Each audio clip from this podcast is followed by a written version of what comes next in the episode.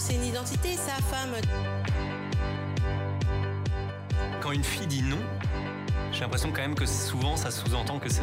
C'est non. Ma sœur, nous avons des cœurs si à moi et chaque coup que tu reçois.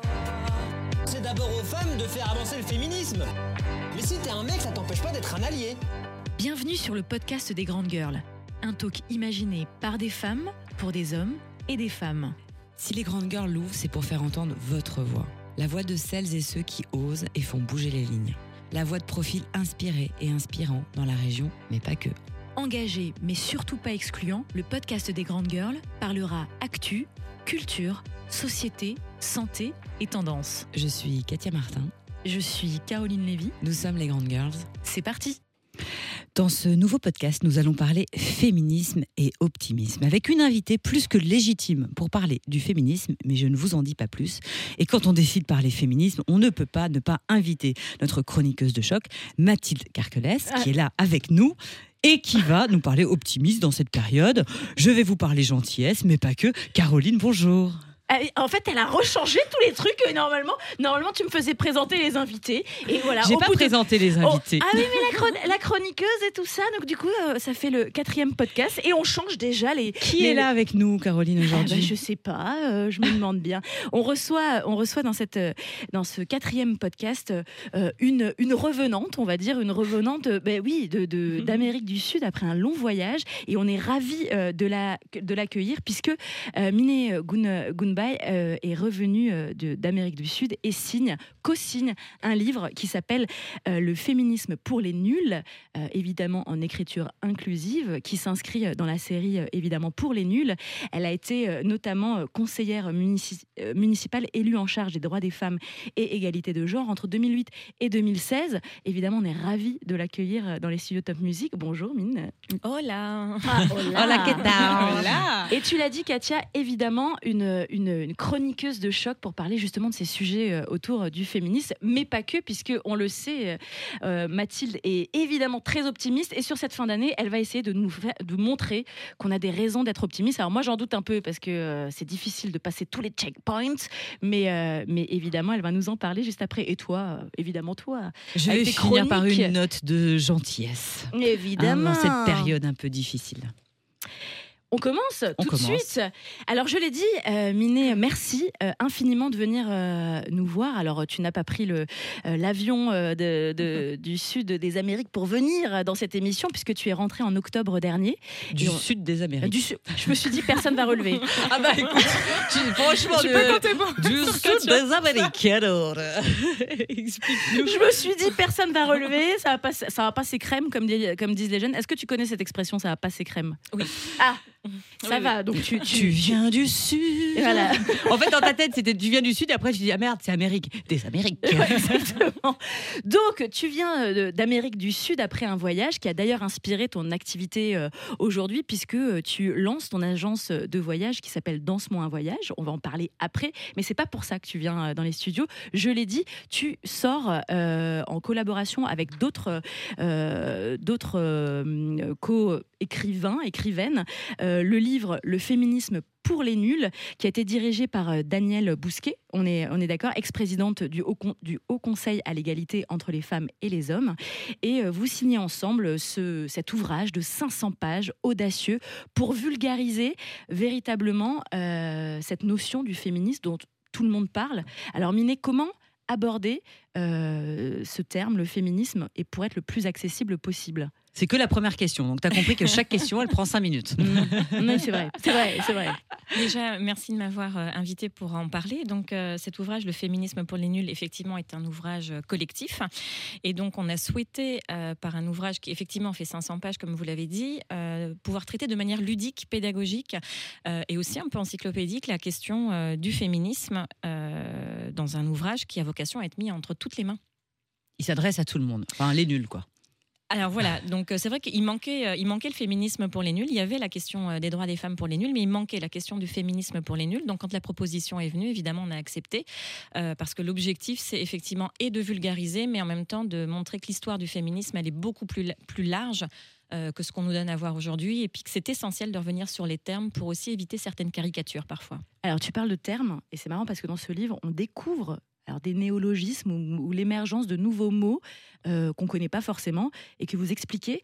Euh, le blanc-triarcat euh, ou la, le- la misogynoire. Euh, c'est assez euh, particulier parce que Ouais. ce sont des termes qu'on euh, évidemment Ah, qu'on n'utilise pas tous les jours. qu'on n'utilise pas. Alors on imagine bien que ce sont des mix de deux mots. Hein. Blanc triarcat, on imagine bien que c'est le patriarcat blanc et la misogynie envers les noirs. On se doute bien. Comment tu- comment on explique ces, ces- ces nouveaux mots et comment justement en parler dans, dans ce livre? Alors, je ne sais pas si ce sont des nouveaux mots, en tout cas, ce sont des réalités très anciennes. Bien sûr. Et donc, euh, l'objectif, c'est aussi de montrer qu'à travers l'histoire, les féminismes, euh, les mouvements féministes ont été amples et qu'il y a différents courants du mouvement féministe. Et notamment, ce- les mots que vous avez utilisés, ce sont aussi des mots pour montrer qu'à l'intérieur du mouvement féministe aussi, il y a la volonté euh, de prendre en considération et bien que quand on est une femme noire euh, vivant parfois dans un quartier populaire, on ne vit pas les mêmes discriminations et les Bien mêmes sûr. difficultés qu'une femme blanche vivant euh, en centre-ville. Ce par qu'on explique, ce qu'on appelle euh, le- la discrimination intersectionnelle, exactement. Ce sont des termes qu'on utilise de plus en plus euh, partout euh, pour expliquer que euh, on peut être, on peut avoir une double finalement discrimination et, et c'est très bien expliqué. Alors tu l'as dit, c'est vraiment l'évolution de la société, des courants du féminisme aussi qui est dé- décrit dans ce livre. Comment on s'entend quand on réalise et quand on fabrique à plusieurs mains un livre d'une telle envergure et aussi audacieux? Comment on s'entend entre les différents auteurs, autrices euh, d'un livre pareil On se dit, bah moi je vais faire plutôt les discriminations, moi je vais faire plutôt le sexisme, moi je vais faire l'histoire. Du tout. Ça, c'est la deuxième question. Alors, on, donc c'est c'est un collectif qui s'est choisi. Déjà, donc ça c'est important effectivement. Donc euh, quand on se choisit, on sait que a priori on a quand même euh, une connaissance de qui est qui. Donc euh, là, les trois autres co-auteurs et co-autrices sont des personnes qui étaient au Conseil à l'égalité. Danielle Bousquet était également la présidente du Haut Conseil à l'égalité. Et donc on, me connaissaient aussi parce qu'elle me connaissait parce qu'on avait déjà travaillé ensemble quand j'étais adjointe au maire. Donc on avait déjà on va dire une première connaissance. Mais il est vrai que c'est pas facile de travailler à quatre et c'était surtout pas facile parce qu'on était chacun sur un continent. Donc euh, euh, Romain était à New York, moi j'étais en Amérique du Sud et puis les deux autres étaient euh, à Paris. Donc on a beaucoup travaillé à distance. C'est aussi pour ça Et qu'on pas a... aux mêmes horaires. et pas aux mêmes horaires. donc quelle est Merci, merci, Katia. Merci Katia, le pragmatisme Elle de est toujours Katia. là pour préciser, euh, important. C'est très important parce qu'on a loupé euh, une réunion comme ça en se, en se trompant de, de, de fuseau horaire, donc euh, donc c'était pas anodin. Donc c'est vrai qu'au-delà des aspects pratiques, il y a effectivement les discussions et donc on a eu effectivement des discussions euh, sur euh, sur les parties parce qu'on a aussi fait le parti pris. euh, de l'écrire ensemble du début à la fin. Donc ça veut dire qu'on avait un droit de regard sur tout ce qui s'écrivait, ce qui n'est pas forcément le choix le plus facile, mais c'est le choix qu'on a opéré. et qui fonctionne. Alors, c'est un livre, euh, encore une fois, on l'a dit, 500 pages. Euh, ça peut paraître indigeste. C'est une encyclopédie, hein, Oui. une bible, je dirais même. Euh, ça peut paraître indigeste comme ça. Euh, alors, on a envie d'inviter évidemment nos auditeurs et auditrices à offrir cet ouvrage-là pour Noël. Je pense que c'est une super idée, mais est-ce que vous n'avez pas peur que, que, finalement ça, ça- ça- ça- ça puisse paraître presque indigeste d'offrir un tel Après, manuel on le lit pas d'un seul coup, j'imagine. On pioche Voilà. un petit Ah peu. si, et on- d'un seul coup. Alors j'entends absolument votre remarque parce que rien je à faire je ce me suis week-end faite, euh, Je me suis fait cette remarque quand on l'a écrit. Je me suis demandé comment on allait pouvoir mettre tout ça bout à bout. Et en fait, euh, la collection pour les nuls euh, le permet aussi. C'est-à-dire que quand j'ai eu l'objet final entre les mains, euh, je me suis rendu compte à quel point il était ludique parce qu'il est déjà divisé en différentes parties. Donc on peut lire déjà les parties les unes euh, après les autres. C'est pas forcément euh, un, un livre qu'on est obligé de lire du début à la fin. Et puis il y a des parties très euh, euh, très rigolotes. La dernière partie qui est la partie des 10, on peut aller y puiser euh, ce qu'on veut. Par exemple, les 10 chansons féministes, les 10 livres féministes. On a envie d'aller voir un film, on se dit bah tiens, et puis on regarde là-dedans et puis on se dit bah tiens, ces livres-là sont ou ces films sont, sont cités. Donc il n'a pas vocation à être lu du début à la fin, mais on peut aller piocher Picorer, ouais. ce qu'on veut dedans. ouais.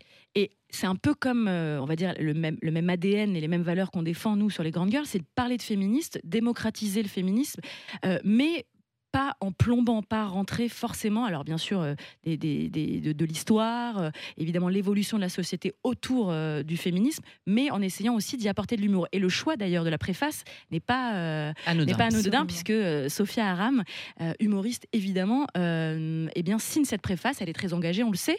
Et comment c'est fait euh, C'était une évidence de choisir euh, cette marraine? Alors, ça, c'est, on, on s'est posé la question de savoir qui allait préfacer le livre et assez rapidement, on a été sur des humoristes ou des femmes engagées euh, journalistes parce qu'en fait, euh, ces dernières années, il y a beaucoup, beaucoup d'humoristes qui, euh, qui s'expriment sur Bien ces sûr. questions-là. Bah, Ça a commencé par Florence Foresti, mais il y a toute une génération euh, d'actrices. Noémie de- Delattre. Voilà, Blanche Gardin, Noémie Gardin. Delattre, euh, en- entre autres. hein. Oui, oui, on a, on a beaucoup. Donc, euh, Sophia Aram nous paraissait euh, être le bon choix parce qu'en plus, elle, elle, euh, elle intervient euh, sur des sujets qui nous tiennent à cœur. Et donc, euh, le choix s'est fait assez facilement, effectivement, sur elle. Puis, elle a accepté surtout. Donc, ça, c'était vraiment un beau cadeau qu'elle nous faisait. Et elle, elle le défend aussi. euh, Et elle elle en fait la promotion, donc c'est forcément une belle vitrine euh, pour. Absolument. euh, Et elle était à Strasbourg euh, la semaine dernière euh, pour jouer son spectacle. Et elle revient euh, au mois de décembre à, à la brique- briqueterie à Schiltigheim. Est-ce que je peux poser une question Moi- extrêmement basique? Mais bien sûr. J'aimerais entendre finalement ta définition du féminisme et j'aimerais aussi faire le parallèle parce que, enfin, pas le parallèle, mais j'ai- j'aimerais aussi faire passer un message sur quand nous posons le, cadre de ce podcast et que nous disons que nous avons un parti pris féministe et que nous sommes des féministes. De, prendre de la hauteur et de ne pas y mettre quelque chose d'aussi euh, militantisme grave, etc. Donc, d'abord, ma première question, c'est quoi ta définition la plus simple quand on dit, tu as écrit ce bouquin-là, mais c'est quoi le féminisme pour toi? Alors, j'ai envie de vous répondre avec une citation. Alors, vas-y. Je vous la lis. Je n'ai jamais réussi à définir le féminisme. Tout ce que je sais, c'est que les gens me traitent de féministe chaque fois que mon comportement ne me permet plus de me confondre avec un paillasson. Ça, c'est de Rebecca West, qui était une romancière. Et pourquoi je cite euh, cette citation? Parce qu'elle résume à elle seule ce que c'est que le féminisme. C'est-à-dire, ce sont des femmes qui, à un moment donné, décident de contester les inégalités qu'elles subissent. Et ce que tu es en train de dire aussi, c'est-à-dire que ça le féminisme n'existerait plus s'il n'y avait pas de problème d'inégalité. Absolument, le féminisme n'existerait plus si on avait aboli le système patriarcal, ça c'est évident. Mais maintenant, euh, au regard de l'ampleur de la situation, pour revenir à ce que tu disais tout à l'heure, c'est vrai qu'il y a des moments où ça peut être très léger le féminisme, et il y a toute une génération de jeunes féministes qui, notamment par les réseaux sociaux, s'approprient cette question de manière très originale. Et puis, il y a des questions un peu plombantes quand même, parce que quand on aborde la question des féminicides et l'absence de volonté politique, eh bien, il faut quand même le dire, et c'est pas c'est pas les sujets les plus gais. Mais dans le féminisme, on a plein plein de plein plein d'aspects qui effectivement euh, sont de la vie quotidienne. Donc elles nous concernent toutes et tous, et on peut agir dessus sans forcément toujours plomber le débat. Et puis c'est aussi pourquoi Sophia Aram, parce qu'on nous dit toujours les féministes n'ont pas d'humour. Mais si on a énormément Ah bah, d'humour. la Exact- preuve. la preuve. La preuve. Nous sommes tellement On drôles. est toutes Voilà. très drôles autour Et, de cette et alors la vraie question et à laquelle nous on a une réponse évidemment et qui est dit dans le lancement de l'émission, c'est est-ce qu'un homme peut être féministe? On pense évidemment que oui et justement dans, dans, le livre, eh bien vous donnez 10 conseils pour devenir un homme féministe et c'est assez rigolo. Est-ce que tu peux nous parler de, de ce petit clin d'œil, ce truc et astuce? Oui, alors moi je pense qu'effectivement les hommes peuvent être euh, des alliés féministes, euh, être dans la lutte à nos côtés. La seule chose qui moi euh, me dérange, c'est quand des hommes nous disent comment il faut qu'on lutte. Euh, comment il faut qu'on mène le Il faudrait combat. que tu fasses comme ça. hein. Voilà, souvent, alors c'est ce qu'on appelle le mansplaining, le fait que les hommes euh, nous expliquent euh, comment il faut qu'on lutte, pourquoi c'est pas comme ça. Je pense que la première chose, c'est d'écouter. Effectivement, on le dit dans les dix conseils féministes C'est pour un homme. le, le premier, C'est le b.a.-ba, en premier fait. conseil. Voilà, juste de prendre le temps d'écouter. Et on voit bien, c'est ce qui s'est passé avec MeToo. Euh, c'est pas que les femmes euh, ont commencé à parler, les femmes de la- depuis la nuit des temps parlent, sauf que il y a eu une écoute pour une fois. Euh, un peu différente. Non pas Mhm. qu'elle a été absolument euh, efficiente, mais il y a une, une écoute pour une fois euh, de témoignage. je ferai une parenthèse sur, l'écoute parce qu'il y a plusieurs manières d'écouter. La, la- la- la vraie écoute, c'est ce qu'on- appelle nous l'é- l'écoute active, c'est quand j'écoute vraiment, que je suis ni dans le jugement, que ni dans le conseil parce que je suis déjà plus en train d'écouter, ni dans euh, il y a mes croyances limitantes ou toutes mes croyances, Ouais. éducation, etc. Là, je suis vraiment dans, dans- dans cette forme d'écoute et, et c'est là que le, le message y passe. Oui, et puis quand on est un homme de fait dans la société, a un certain nombre de privilèges et donc il y a des choses qu'on ne voit pas. Et donc c'est aussi intéressant que, par exemple, en Amérique du Sud, en Équateur, il y a des groupes euh, qui se réunissent entre hommes. euh, avec une féministe pour essayer de travailler sur leurs privilèges du quotidien, de choses dont ils se rendent plus compte parce que tellement ce sont des privilèges ancrés. Et ce travail est très intéressant pour devenir un allié féministe. C'est que tant qu'on ne se rend pas compte qu'on a des privilèges, eh ben, on ne peut pas changer. Évidemment. Et donc, Parce qu'on ne euh, veut pas changer. Pourquoi changer? Ben, en même temps, quand on a autant de privilèges, c'est vrai qu'il n'y a, pas de raison de changer.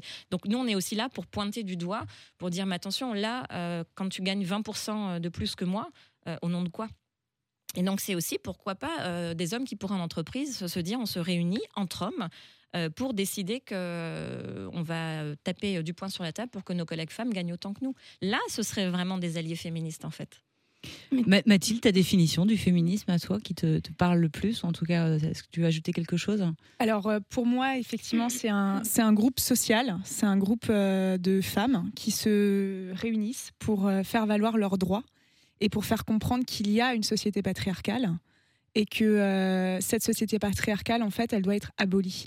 Et c'est pour ça que j'ai une définition assez radicale au sens de retour aux racines, parce que euh, pour moi, le féminisme, il est de la blague sexiste à, au féminicide. En fait, c'est tout le rouage du système patriarcal que je voudrais abolir. Donc quand on me dit oh non mais là t'exagères, c'est juste pour rire, etc. Oui mais derrière il y a beaucoup plus. Derrière euh, ça va très loin et euh, du coup euh, je veux rien laisser passer. Je suis d'accord. Non, mais c'est le sexisme tue, on le sait, hein, et ça passe euh, de petites remarques. euh. et après, où mettre le curseur? C'est ça toute la difficulté aujourd'hui, dans- parce que euh, finalement, on se rend compte que beaucoup d'hommes aussi se plaignent en disant bah, je peux plus rien dire, on peut plus rire.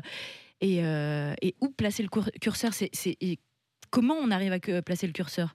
Alors sur la question, on ne peut plus rien dire. On voit quand même, il suffit d'ouvrir la télé ou écouter la radio pour se rendre compte qu'on peut dire encore beaucoup de bien, bêtises. bien sûr. euh, misogyne, voire raciste. Euh, donc euh, là-dessus, euh, que personne ne se fasse d'inquiétude. Malheureusement, on est dans une société où on peut dire encore beaucoup trop de choses, euh, notamment concernant euh, les femmes et les étrangers et les étrangères. Donc je crois que le curseur, il se mettra quand euh, réellement, euh, dans ce pays, on arrêtera euh, de considérer que les femmes sont une euh, catégorie de citoyennes de seconde zone. Je pense que vraiment la question, elle est là.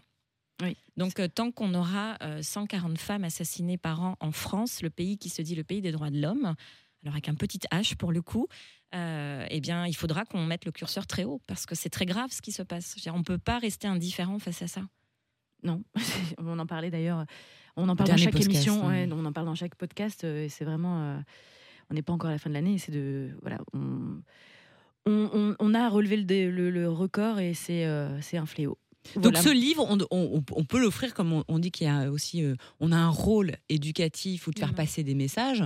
C'est le bon cadeau de Noël à faire euh, à tonton Jacques ou. euh, Absolument. Là, dans les, dans les présentations qu'on fait, j'ai des personnes qui en achètent 3, 4, 5 exemplaires. J'en ai eu 5 exemplaires à Chilticam dernièrement parce qu'en fait, ils les offrent aux nièces, à l'oncle. Et alors, ce que j'ai beaucoup aimé, c'est qu'il est acheté et pour être offert aux hommes et aux femmes. Et donc, ça, c'est vraiment très chouette parce que du coup, c'est un livre à mettre entre toutes les mains. Mais c'est ça qui Et est- aux filles, et aux filles, aux filles, c'est aux enfants. aux enfants. Mais oui, aux- c'est ça. Oui, oui, aux filles et aux garçons. Parce que, euh, parce que justement, dans ce livre aussi, on parle euh, de, de lutter contre les stéréotypes de genre, et, euh, éle- élever, éduquer euh, très on- jeune. On, y apprend des choses assez intéressantes et assez croustillantes. Par exemple, on a parlé de l'éducation et la lutte contre les stéréotypes, où on apprend pourquoi le bleu et le, le- et le rose, par exemple. Et bien, ça vient. euh, une des hypothèses est que ça vient de, des années 70 où on a découvert l'échographie. Et donc, on a pu anticiper la naissance des enfants. Et donc, on- les, commerciaux euh, forts en marketing se sont dit, bah tiens, puisque les enfants, euh, on peut les distinguer euh, dès la naissance, eh bien, on va créer des choses pour pouvoir les distinguer. Et donc, si vous faites du bleu pour les garçons et du rose pour les filles, eh bien, après, vous ne pouvez plus le laisser au petit frère ou à la petite sœur.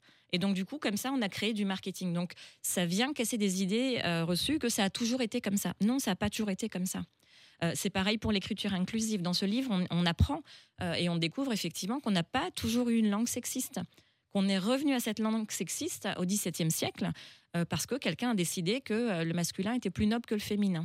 Donc c'est aussi important pour avoir des arguments. oui, d'avoir de connaître l'histoire. hein. Absolument. Et des- évidemment, des le féminisme pour les nuls, évidemment, en écriture inclusive, on s'en doute. Absolument. C'était une première pour, euh, pour cette euh, collection de, de le faire euh, dès, euh, dès, la, dès la couverture. Et donc, il a été écrit du début à la fin en écriture inclusive. Donc, je l'ai posé la question aux personnes qui ont commencé à le lire en disant est-ce que ça t'a embêté?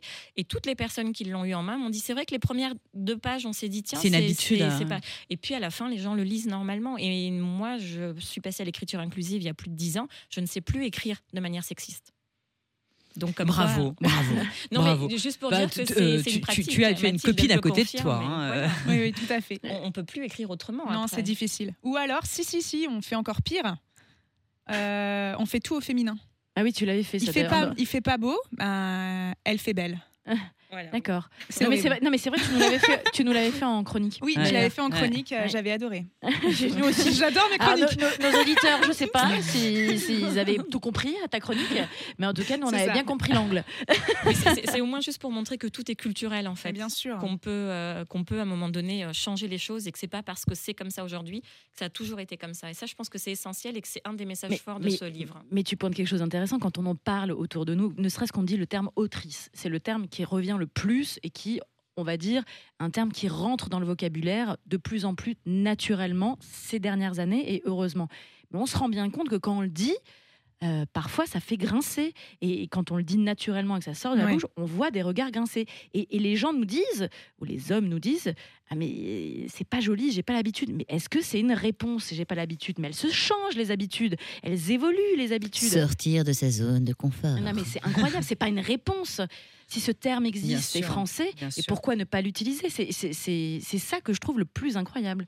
Bah, ce qui est plus incroyable, c'est qu'une institution comme l'Académie française, quand euh, les débats sur euh, l'écriture inclusive ont été de plus en plus fortes euh, en 2017, là, 2018, notamment grâce à Eliane Viano, euh, ils ont parlé de péril mortel. C'est-à-dire qu'on voit bien où est l'exagération.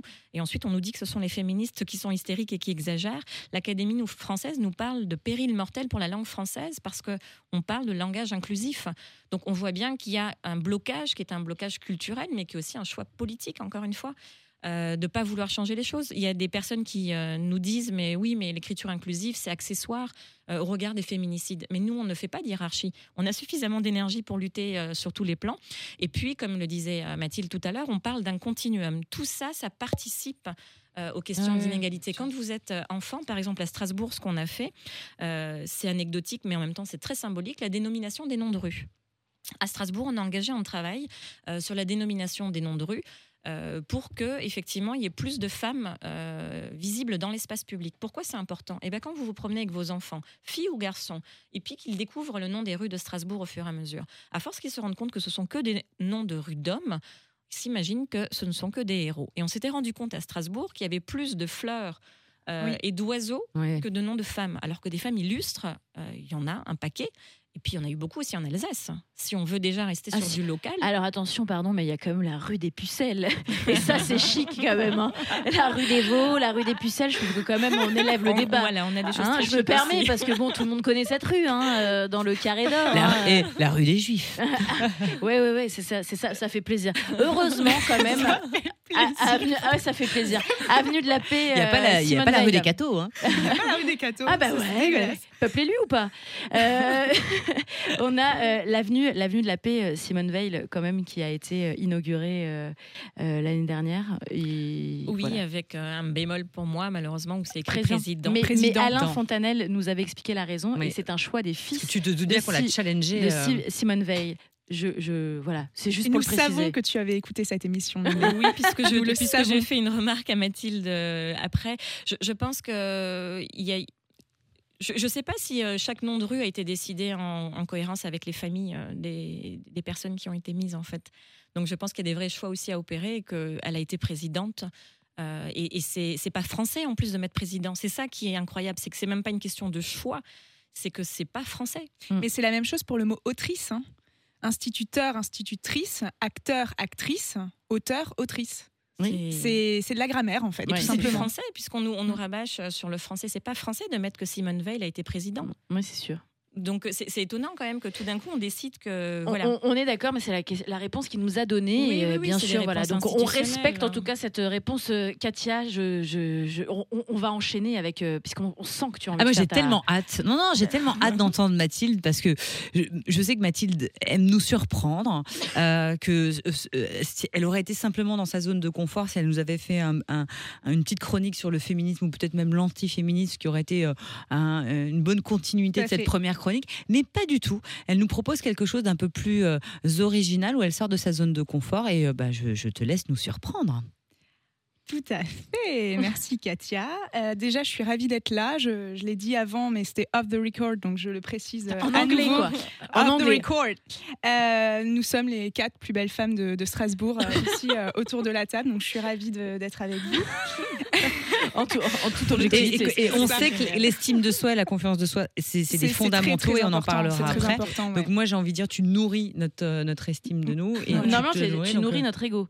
T'as oui. changé, Ouais, t'as changé, tu le fais. Ouais, ouais, mais à, à la radio, elle est plus, euh, elle est plus modérée quand même.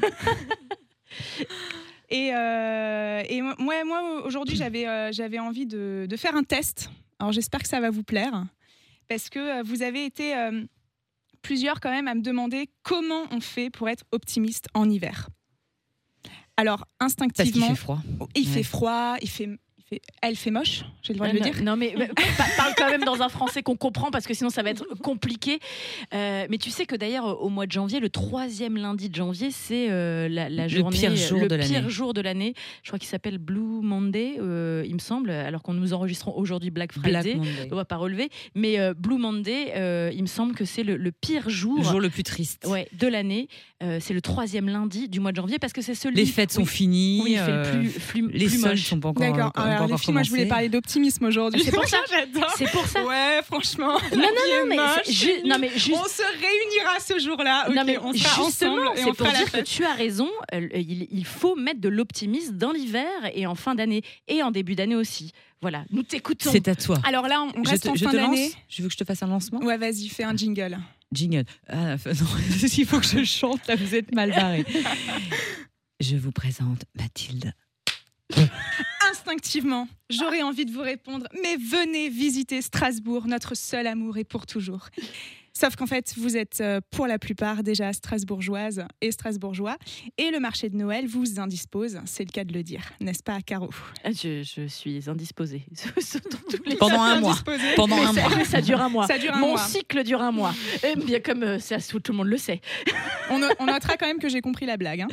Alors, Merci. moi, je, je comprends pas pourquoi euh, on n'aime pas le marché de Noël parce que j'adore cet endroit. Il me met le cœur en liesse, il réveille mon enfant intérieur, il me pousse à la consommation artisanale et à une croissance précoce. Oui, bon, en fait, c'est juste une autre façon de dire que je ne compte plus les kilos pris entre le 22 novembre et le 25 décembre. Mais vraiment, vraiment, j'adore le marché de Noël parce que c'est féerique. Enfin, le concept est féerique en fait, parce que en vrai, c'est plutôt euh, pardon, je suis pressée. Je dois aller d'un point A à un point B. Moi, je suis pas en route pour manger une choucroute. Je viens de cette ville attractive et merveilleuse et avoue ne pas être très partageuse. Je peine à voir toutes ces lumières dans les rues et sur notre grand-mère. Enfin, ce n'est plus notre dame, c'est votre dame. La plus belle de France, tu m'étonnes. On la cherche du regard dans toutes les rues piétonnes. Et quand on arrive enfin à ses pieds, vous êtes déjà des milliers à vous prendre en photo, un vin chaud à la main, avec vos yeux rieurs qui trahissent un plaisir certain. À ce stade, on peut vraiment parler d'invasion, d'intrusion. Chaque année, vous venez chambouler mon quotidien. Et vous ne respectez pas la distance de sécurité dont j'ai besoin. Vous prononcez mal nos villages et nos spécialités, et vous vous moquez même parfois un peu de notre identité. Alors oui, oui, vraiment, vous m'embêtez. J'aurais pu dire emmerder, mais je serais pas passée à la radio. Parce que Ah mes non, mots sont non. pas très beaux. Non, Katia, s'il te plaît, Katia, Katia. Donc ouais, en fait, désolé, vous m'embêtez, vous me chamboulez, mais je dois bien l'avouer, chaque année, j'attends cette effervescence avec la plus grande impatience. Alors, bienvenue en Alsace, bienvenue à Strasbourg. J'espère que vous avez trouvé ça classe et partez avec une promesse de retour. Mais à vous, les Strasbourgeoises et les Strasbourgeois blasés et pressés, je vous invite à venir goûter la vraie magie de Noël. Parce qu'en fait, l'optimisme, c'est ça finalement. C'est savoir reconnaître ce que l'on a et se réjouir du moment présent. C'est accepter d'ouvrir grand ses yeux d'enfant et s'émerveiller à chaque instant. Alors, je vous souhaite à toutes et tous un bon marché, de bons rendez-vous retardés ou carrément manqués, de nombreux filtres cathédrales sur Instagram, coucou Emanuela, des kilos de bredele et beaucoup, beaucoup, beaucoup de rire et d'amour. Yeah Bravo Alors oui, c'est très bien écrit. Bravo pour ce slam, euh, Mathilde, on adore. Mais quand tu habites au cœur de, du Carré d'Or, quand tu habites vraiment la première rue après euh, le checkpoint, je te jure, Mathilde. Et que tu mets une demi-heure pour, tu vois, pour- t'as ta maison à Que- 10 mètres. que et c'est tu attends. compliqué. Non mais vraiment c'est compliqué. Après on comprend les mesures de sécurité, on est obligé de faire attention, on est obligé de renforcer euh, euh, cette sécurité là. Il faut trouver des solutions, mais mais pour nous Strasbourgeois Strasbourgeois du centre de Strasbourg, c'est pas évident quand même. euh. Tu fais pas la queue pour rentrer dans Strasbourg, hein? Si? Ah Com- si, comment au ça Tu fais la queue Ah oui, oui, oui. t'es dans le checkpoint, toi Ah non, t'es juste avant Mais oui. Ah ouais, mais après. Ah non, euh, non, non, je, je suis la première rue après le checkpoint. Donc quand je sors, je sors de, de l'ellipse insulaire, on va dire. Et pour euh, re-rentrer faut chez que je toi. re- Oui, rentre voilà, chez d'accord, moi, il faut que je fasse la queue, bien sûr. Hmm. Bon, au bout d'un moment, euh, tu connais euh, les, les personnes de- qui font la sécurité. du coup, non, non, mais je rigole, ils te fouillent quand même. hein, mais euh, mais c'est c'est les mêmes. En plus, c'est les mêmes d'année en année. J'arrive pas à comprendre comment c'est possible qu'ils se retrouvent toujours au même checkpoint euh, tous les ans. Donc euh, limite. Le mec, il a euh, son rendez-vous annuel. Un checkpoint l'année prochaine. Ouais, c'est ça. Non, mais c'est c'est marrant parce que Ouais. c'est les mêmes personnes qui font les mêmes, euh, les, les- les mêmes endroits. Qui, à force, on se connaît, quoi. Ça, ça devient des, des, des- des voisins. Pour, pour venir ici ce matin, je me suis demandé si quelqu'un avait déjà créé l'application pour éviter euh, le centre-ville. On va demander à Annabelle de le faire. Pour le notre, bus, euh, euh, notre expert non, non, mais digital. vrai, J'ai regardé, en fait, je me suis demandé. Je me suis dit que quelqu'un avait peut-être inventé cette application déjà et en fait elle n'existe pas encore. Donc ça c'est une idée pour les, euh, Non, mais oui, les oui, c'est vrai. personnes pour euh, éviter euh, comment venir d'un point A à un point B en évitant Sans, euh, passer ouais. Par- après, il y a- il y, a pas mal de sites, il y a pas mal de maga- magazines dont je fais partie euh, euh, qui euh, trouvent des, des, des- des astuces, euh, des trucs et astuces pour justement euh, euh, faire son shopping euh, de Noël euh, en dehors, parfois aussi pour les Strasbourgeois du, du marché, sur les quais, euh, la Cruteno. Par exemple, tous ces, ces espaces-là sont plus facilement praticables. Eh, J'aimerais lancer le débat. Qu'est-ce que vous avez pensé justement de, Ah, du, ah, du tu, tu, directeur tu Ouais, y ouais, vas, ouais. toi, ouais. Mais Parce que je, je rebondis, on parle, on parle de, de Mathilde et, et cette déclaration d'amour. tu vas parler des produits qui viennent de Chine et qu'on s'en fout. Exactement. Vous Oui. venez venir. Eh ben, et oui, Tant euh, qu'ils font ça fait- rêver. ça fait quand même polémique parce que on parle quand même euh, du Ouais, mais directeur. Euh, honnêtement, je pense que ça a été pris euh, hors contexte et ça a Exactement. été coupé. Et en plus de ça, c'est juste une personne qui dit ça parce que honnêtement, euh, il y, a un- il y a un jury qui délibère et euh, enfin déjà pour avoir le pour être sur le marché de Noël, c'est compliqué. Il faut vraiment être un artisan, etc. Et puis euh, puis après, je pense que à Strasbourg. euh, c'est en général des vrais artisans euh, à l'année qui font attention à leurs produits, etc. bah, je pense que pas que. Pas Je- que. Pas que. Non, non, on retrouve des strings chinois aussi hein, sur les marchés de Noël. C'est ça. euh, À Strasbourg, hein. oui, à Strasbourg, oui. Ouais. Ouais, ouais. C'est pour ça que c'est Non, non, je pense qu'il y a vraiment, pardon, il y a, il y a vraiment euh, nécessité de re-questionner euh, la Bah, question, l'éthique, hein. voilà, l'éthique autour du marché de Noël. Il y a des vraies propositions là qui sont en train d'être faites par euh, différentes personnes, et je pense que c'est important. On est peut-être à un moment, euh, peut-être à cause de tout ce qui s'est passé aussi autour de la sécurisation du marché de Noël, à un moment où on peut re-réfléchir ce marché de Noël, Bien qui, sûr. qui est une image forte, un moment fort Ouais, de la ville, sûr. mais qui nécessite clairement qu'on se repose la question de savoir quel est son intérêt et comment les Strasbourgeois et Strasbourgeoises peuvent prendre du plaisir aussi dans cet espace-là, parce que c'est c'est Bah, compliqué. parce que bah, du coup, les Strasbourgeois, et on en parlera, je pense, à un prochain podcast, c'est que nous, on aime le marché de Noël off. C'est ça. C'est Place ça. Grimeisen, c'est vrai que c'est quand même Ouais, une vrai. vraie on se retrouve réussite. plus sur voilà, du local, des artistes, Et l'émergence- l'originalité, du courage de Et- faire ça. Exactement, et l'émer- l'émergence euh, des pop-up euh, qui existent autour de la Rue création locale. Sainte-Hélène. euh, euh, Rue Sainte-Hélène, par exemple, avec le pop-up Zup qui va ouvrir le 7 décembre. Là, je fais une petite parenthèse, mais on pense à Caroline Beuglin, euh, qui a ouvert rue de la Mésange dans un espace magnifique sur des étages, avec euh, son concept store euh, Gnous et euh, euh, les, les- les- les- les vingtaines de créateurs euh, euh, locaux qui viennent exposer euh, leurs créations. Et, et ça fait vraiment du bien. Mm, on se rend compte C'est que magnifique, vraiment, il y a hein. une, il y a une, C'est vraiment il y a une vraie émergence euh, de, de ce genre d'initiative et ça, bah, ça nous fait plaisir, nous. Voilà, non mais Exactement. bravo, bravo Mais va- Mathilde. Mais nous allons. Alors merci beaucoup Mathilde et on va rester sur cette note d'optimisme. En tout cas sur cette note positive. On est à côté d'un magnifique euh, sapin de Noël. Alors moi je voudrais vous parler du prince charmant des temps modernes. Alors pas celui dans les livres hein, dont rêvent les femmes d'aujourd'hui ou prince charmant, princesse charmante, ce que vous voulez. Mais je voudrais revenir sur les critères euh, dans le choix d'un partenaire. Et est-ce que c'est un, un humour décapant, des rapports sexuels à couper le souffle, une honnêteté sans faille, une intelligence et une répartie de dingue, un physique de rêve Eh bien non. Si l'on on devrait n'en retenir qu'un, critère, ça serait la gentillesse inouïe. Et selon une étude récente, elle est la première qualité qu'une personne recherche chez son partenaire, peu importe son orientation sexuelle.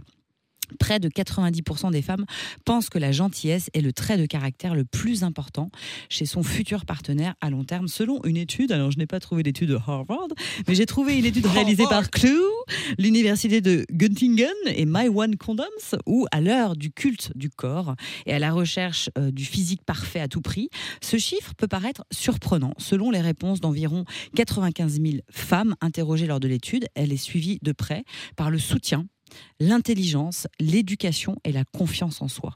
Et donc, je voulais, euh, je vraiment en reparler parce que euh, si j'ai on, on a des messages à faire passer. Et on sait qu'il y a beaucoup de jeunes femmes qui nous écoutent et qui viennent nous voir lors d'événements et ça nous fait plaisir. Hein Hein, on, a, on a des fans Bah, et des fans jeunes. Mais et alors justement, je trouve ça super. Alors pardon, je fais une parenthèse dans la parenthèse de la parenthèse, mais les- ces initiatives qui sont lancées en local et on nous a envoyé et euh, notre ami Sorna euh, nous a envoyé euh, un nouveau compte Instagram de d'ados qui viennent de lancer aussi bah, un collectif et on trouve ça super. Voilà, pardon. Mais il n'y a pas de problème. Et donc, en tout cas, ce que je voulais faire passer comme message, euh, qui est intéressant, c'est que le statut financier du partenaire, sa réussite, son physique importe peu. Seuls 34% des femmes mettent en avant euh, comme critère euh, la sécurité financière. Et donc, pour revenir sur cette gentillesse, c'est vraiment la, note que je voudrais, dont je voudrais parler aujourd'hui. C'est quelque chose d'essentiel dans un couple. Et plus encore, un élément qui permet au couple de durer. Alors pourquoi? Parce qu'une relation, bah, c'est comme un jardin dont on doit prendre soin continuellement et se nourrir d'efforts. Et c'est vrai qu'au début, eh ben, on impressionne l'autre. On est dans le, on veut surprendre, on est on est facilement gentil, tout le monde montre en tout cas le meilleur de soi-même au début. Et puis finalement, le temps, la routine se met en place. Et là, finalement, euh, euh, ben, euh, on est moins dans cette, dans cette attention, etc. Et eh ben, re- remettre la gentillesse au, sein du couple, c'est vraiment fondamental. Et c'est important dans la relation. Et le fait de se sentir soutenu dans un couple est extrêmement important. À partir du moment où on se sent soutenu, compris et qu'on nous écoute, eh ben, ça nous aide à mieux profiter de la vie. Et donc, euh, c'est hyper important. Et donc, euh, je voudrais. Non, mais tu rigoles. Mais non, parce que je, je- je trouve ça génial. Eh, il faut être gentil. Et toi, il faut être gentil. Oui. Mais, non, mais c'est vrai, mais Oui, c'est important mais que tu des fondamentaux. Et vrai, alors- c'est des Et alors fondamentaux. après, je dirais comment maintenir euh, la gentillesse dans le couple. Alors je vais vous donner quelques, quelques clés. Et ça va te parler, c'est la première chose, c'est de pratiquer vraiment l'acceptation inconditionnelle. Moi, je parle d'amour inconditionnel, mais l'acceptation incondi- inconditionnelle, c'est de se dire. On a aimé l'autre au début euh, euh, parce qu'il était différent, parce qu'il y avait des choses. Et puis c'est comme Florence Foresti qui fait le sketch, qui dit au début on adore ces choses, puis après on dit je peux plus voir ça Bien sûr. Finalement, c'est d'apprendre à aimer l'autre tel qu'il est, à accepter sa façon d'être et qui, est, qui est fondamentale pour le couple. Et du coup, euh, euh, de s'assurer que l'autre personne sait que nous sommes là pour elle. Et donc, quand on parle des cinq langages de l'amour, chaque individu se sent valorisé d'une manière différente. Alors, il y en a qui ont certains besoins plus que d'autres, euh, plus de contact physique, d'autres qui ont hein, plus de câlin. Je te, je te regarde parce que t'es pas câlin.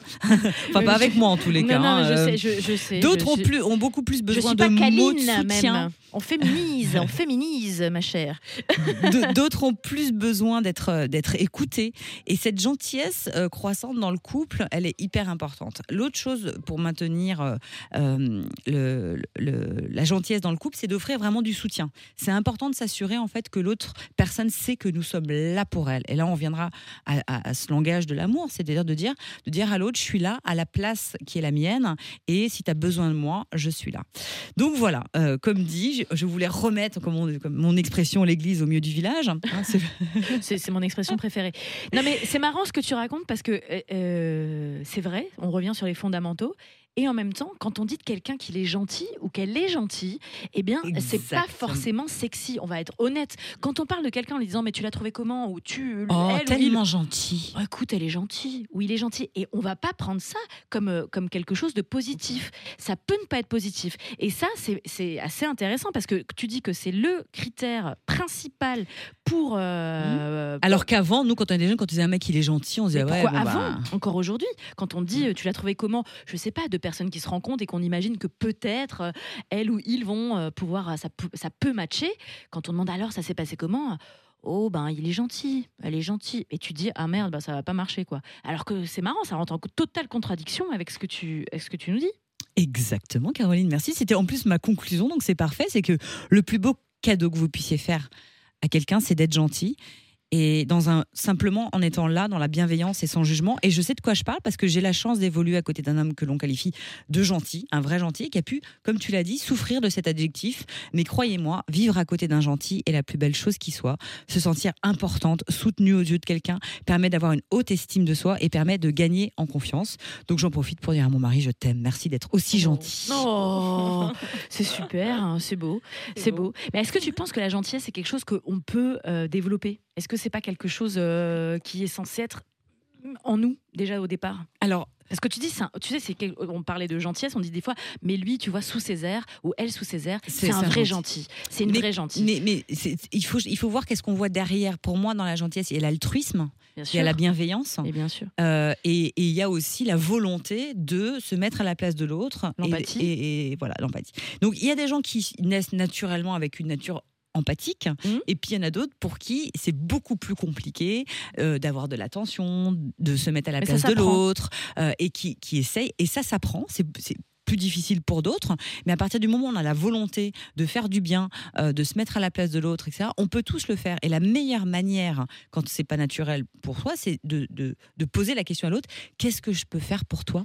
Ou qu'est-ce que tu attends de moi? Ou quels sont tes besoins? Et rien que ça Rien que le fait de sentir qu'on s'intéresse à soi et que la personne a vraiment envie de répondre à tes besoins, eh ben, c'est déjà être gentil. Est-ce que ça serait pas la même chose avec le féminisme finalement? Être à l'écoute et, Eh- eh faire l'écho à ça Cette question-là, elle fait écho à ce qu'on appelle, euh, ce que Emma euh, a, a évoqué dans sa, dans sa BD, qui peut être un beau cadeau de Noël aussi, sur la question de la charge mentale. Mhm. Euh, effectivement, les couples aujourd'hui, une des raisons de la séparation est la question de la charge mentale.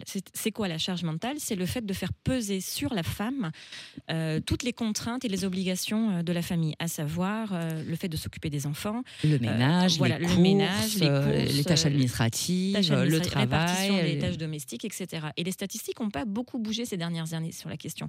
Donc ça veut dire que quand on parle du concept des nouveaux pères, des nouveaux hommes, etc., oui, peut-être que la géné- la génération des moins de 25 ans qui arrive est plus sensibilisée à ça, mais aujourd'hui, très clairement, euh, si on veut être euh, dans une euh, réalité, euh, la question de la charge mentale pèse majoritairement sur les femmes. Et donc, pour que les couples puissent fonctionner, peut-être qu'une des premières clés, c'est de réfléchir euh, à la question de la charge mentale qui pèse sur les femmes. Parce qu'en fait, quand on, on doit tellement assumer, Après, on a Euh, pu, on a pu l'esprit euh, ouvert à être dans euh, Autre l'autre. chose. Je me connecte à l'autre et je suis Mm, dans le lâcher sûr. prise, etc. On est tout le temps dans le mental et Absolument. le truc. Et puis on arrive le soir, voilà, pas envie de. Bref, non. je- On finit là-dessus, on n'a pas envie de. on n'a pas envie de... En tout cas, voilà, c'était un super moment. Euh, merci Oui. Miné euh, pour Merci euh, ton intervention. On va te retrouver euh, encore euh, à porter euh, ce livre euh, à travers euh, bah, la France aussi, et en Alsace, euh, on l'espère. euh, Demain, la librairie Kléber. Oui, mais 17 le, le podcast ne sera pas encore sorti, donc Ah, euh, voilà, mais c'est un pas. super Mais, cadeau mais- Noël. mais effectivement, c'est pour ça que je ne l'ai pas dit, mais évidemment, nous, on sera là. Euh, mais c'est en tout cas un très, très beau cadeau de Noël à offrir. Le féminisme pour les nuls, évidemment en écriture inclusive. voilà. Merci, à bientôt. Merci beaucoup à vous. Oui, je suis une femme, c'est une identité, sa femme. Quand une fille dit non, j'ai l'impression quand même que souvent ça sous-entend que c'est. C'est non. Ma sœur, nous avons des cœurs si à moi et chaque coup que tu reçois. C'est d'abord aux femmes de faire avancer le féminisme. Mais si t'es un mec, ça t'empêche pas d'être un allié.